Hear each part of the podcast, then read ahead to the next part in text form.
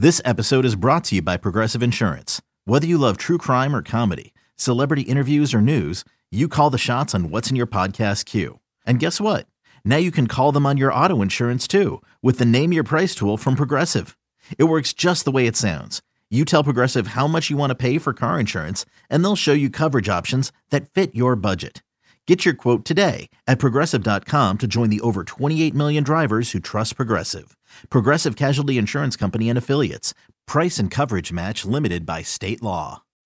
When you need mealtime inspiration, it's worth shopping Kroger, where you'll find over 30,000 mouthwatering choices that excite your inner foodie. And no matter what tasty choice you make, you'll enjoy our everyday low prices, plus extra ways to save, like digital coupons worth over $600 each week. You can also save up to $1 off per gallon at the pump with fuel points. More savings and more inspiring flavors make shopping Kroger worth it every time. Kroger, fresh for everyone. Fuel restrictions apply. I'm Alex Rodriguez. And I'm Jason Kelly. From Bloomberg, this is The Deal. Each week, you'll hear us in conversation with business icons. This show will explore deal making across sports, media, and entertainment. That is a harsh lesson in business. Sports is not And, as um, simple you know, I- as bringing a bunch of big names together. I didn't want to do another stomp you out speech. It opened up so many more doors. The show is called The, The deal. Deal. Listen to The Deal. Listen to The Deal on Spotify. All right, let's talk about that quarterback day in our segment QB1. All right, Dan, we go through the categories every week. Let's start with the defining moment for Justin Fields, who had himself quite a day statistically. There was good, there was bad, there was a lot of in between. Uh, what was his defining moment in your mind? Yeah, in my eyes, it's a rerun. You know, it's the interception that ends the game on the final pass that the Bears threw on Sunday. It's a miscommunication. It's crossed wires between Justin and Cole Kmet. Um, both players kind of reacting to what they're seeing from the safety and the coverage in that instance. Both players having the right intentions. Both players not in sync.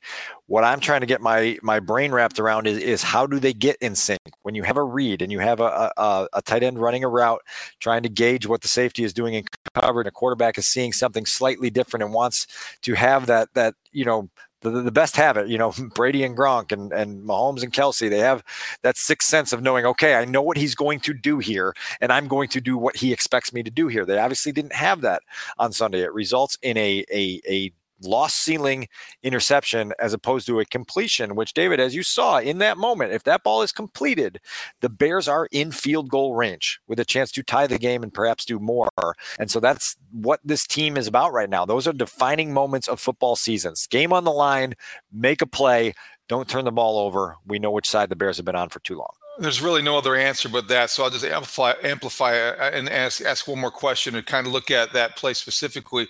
There was a miscommunication. It was, you know, Justin Fields read one thing, Cole Kmet read another, and I think that that to me was almost as as uh, I don't want to say it wiped out a lot of the, the the positives that were made, but but you just don't want to see that at that point in the game, and I wonder how that happens, and I wonder if that was um if you got any more clarity on that Well, yeah. after because it was something that obviously is defining in his game but also defining in his career It's a good question because my interpretation today from listening to Cole's next day uh, analysis of that play is that given the distance that they were facing, it was third and 13, not third and nine or third and 10, that he was hell bent on getting past the sticks. Even though you might be in four down territory there, his instincts in that situation is I have to make sure that I catch this pass beyond the line to gain. So we move the chains and we get a new set here.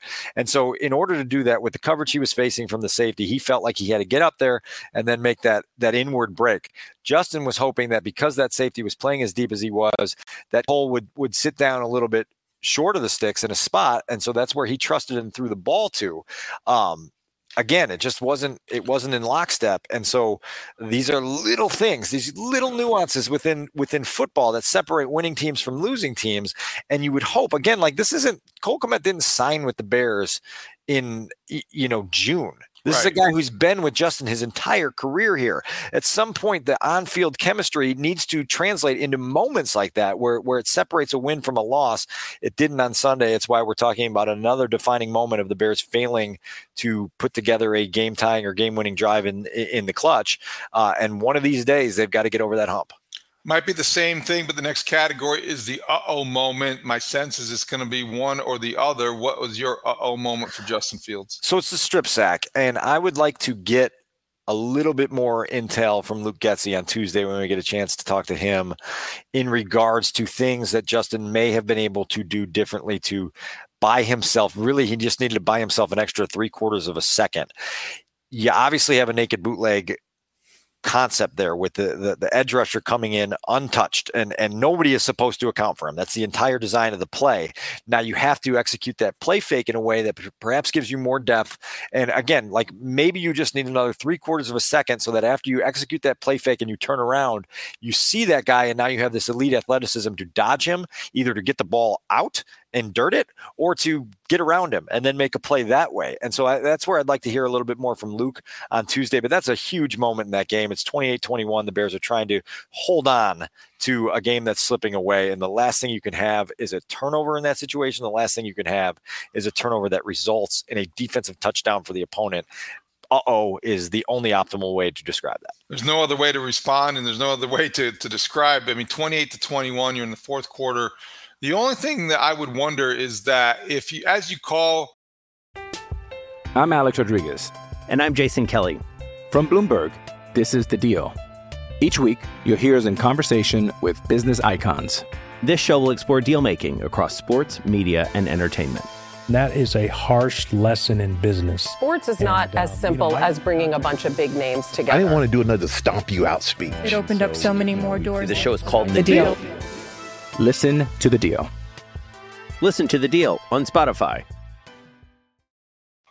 Oh, and, and maybe this is asking a bit much, but I wonder this because you know you have to try to anticipate everything. So when you call the play in the huddle and you understand that there's going to be this naked bootleg, they call it naked because you don't have any protection. Yep. And you wonder if you are in your head already two ticks ahead because you're anticipating that there is no protection. So you have to be ready once you once you make the fake that somebody might be on you immediately if they read it right if they are blitzing like the Broncos were. So I do I do I think it's a tough thing to say well you know he should have done this and he should have done that. But I do wonder if they the anticipation level, uh, the reminders, or anybody in the huddles, or anybody in his ear. Okay, we're calling this, but be ready because they may be coming off the edge, and as soon as you turn around, he may be on you. So don't you know? Make sure you protect the football. It's it's one of those things. It's easy to say after the fact, but I wonder what the alerts and alarms were going off before the snap. Well, look, it's an anticipation and it's an urgency. You know, it's like uh, w- with my kids, we can either be two minutes early to some place or we can be two minutes late, and it's up to you to, to figure out how how urgent you want to be getting in the car and getting your shoes on. And let's go. So, like when you're executing one of these plays, there is an urgency that comes with that because, as you mentioned, when you turn around, there is a chance that someone is going to be right there in your kitchen when you turn around, and so you better be able to react to that in a way that's there. Again, like I, I'm not going to skewer Justin for this; it's a very difficult situation but it is something that if you're looking for teachable moments that you have to work through so that in the next instance that that occurs, you uh, come out on the positive end of that, or at least come out in a negative end that's not a strip sack fumble return for a touchdown. What was your bright spot, bright uh, for for Justin Fields? Absolutely loved the two off script touchdown passes. The first one to Cole Kmet, it was Cole's second touchdown catch of the first half, and the one to Khalil Herbert. These are two plays that, that Justin made with a combination of athleticism and vision and decisiveness. Both of them, different fashion. The first one to Kmet, uh, you know, rolling out the the play that they called wasn't there. It was taken away by the way that the the, the Broncos defense played it, and Cole had to improvise there, and Justin had to use both a uh, the agility outside and then the calm vision to see how Cole was adjusting, and then bam, the defense reacts. Again, you treat it like a point guard and you throw it to him. The one to Herbert, you avoid a rush, you know, and I think Justin's prior instincts are to take off and turn that into a tuck and run situation. Yesterday on that pass to, to Herbert, he, he, he got away from the pressure, used his eyes up, said, There's my guy, boom ripped it, touchdown, two yard touchdown pass. These are the types of things that have to happen six to eight times a game for you to be a next level offense. Off script playmaking by the quarterback as a thrower. Justin has elite, elite athleticism. We've documented that. It has to now translate into off script throws. Those are two instances that it did. I like that one. I also like the one that was the touchdown pass, the 29 yarder to DJ Moore, because we always talk about how in the first couple games he needs he needs to let his receivers try to go up and make a play. On that one, that's exactly what he did. I mean, DJ Moore made a tremendous play. He had eight catches for 131 yards with that touchdown, the 29 yarder that he kicked the pylon. It was uh, he had to review it and he knew it was in and all the stuff. But what that what that showed was this this trust that has developed quickly between the two and what you spent the offseason gushing about. It got people excited about the season, actually. Remember that? Um, when people were excited about this season? I don't. Justin Fields connected with, uh, you know, one plus two equals six. And finally, that connection hit on that play. And when you give uh, your receivers like that a chance to make a play, number one wide receivers in the NFL will catch that ball and come down in bounds like DJ Moore did. And that was a good reminder. So that was my on the bright side for Justin Fields. No doubt. All right. My key number, David, was 335. That's a career high in passing yards for Justin Fields. It has to be circled. It has to have a highlighter wrapped around that as well. This is a, a, a kid right now who needed positive moments. 335 yards and four touchdown passes is a positive moment. I know he was laying down in his locker after the game Sunday and he was pretty dispirited by the way that game ended. But hopefully, when he woke up Monday morning and as he gets into Tuesday and Wednesday, he feels some of that identity that the Bears were establishing offensively on Sundays. He feels some of that rhythm and flow that they got into when he completed 23 of his first 24 passes. Hopefully, he feels the confidence and the energy that can carry forward, obviously, in a month now where you have to get a win soon. Third and 10 in the uh, fourth quarter, my number is 20 because that was how long Justin Fields' run was when he improvised and he did – what he needed to do, which I think is interesting reminder just how, how explosive he can be. It also opens a door for us to look through and say, well, this is the running quarterback we talk about all the time. The guy who had a thousand yards rushing last year. You take away that 20 yarder, he had three carries for five yards. Mm-hmm. This is not somebody that was threatening the Broncos with his feet. Maybe the implied threat did, but it wasn't somebody that was getting, you know, a, a lot of uh, room to run or, felt that it was necessary. He did have 335 yards passing, as you point out, but to me, what that 20 yarder did was number one, it kept the drive alive, and that was a key key moment in the game at the time. But it also just reminded him and maybe everybody else how dangerous he can be when he is tucking and running. I don't want that to disappear from his repertoire. The Bears can't afford to let that be ignored because that skill makes him different. We saw the potential in the passing game, certainly, but him as a runner is what separates him from comparing being compared to others. I like it. I, I, I would like to see a gradual evolution towards some of the things that Mahomes does. I'm not asking him to be Patrick Mahomes, but be able to make some plays with your arm on the move and then be able to use your movement skills to be like, I'm going to make a play with my arm. I'm going to make a play. Oh, no, I'm taking off now. And then you take it for 12 yards. And that was an instance where I think he, he did a nice job of, of, of looking downfield and then saying that my best option here is my legs. Let's go.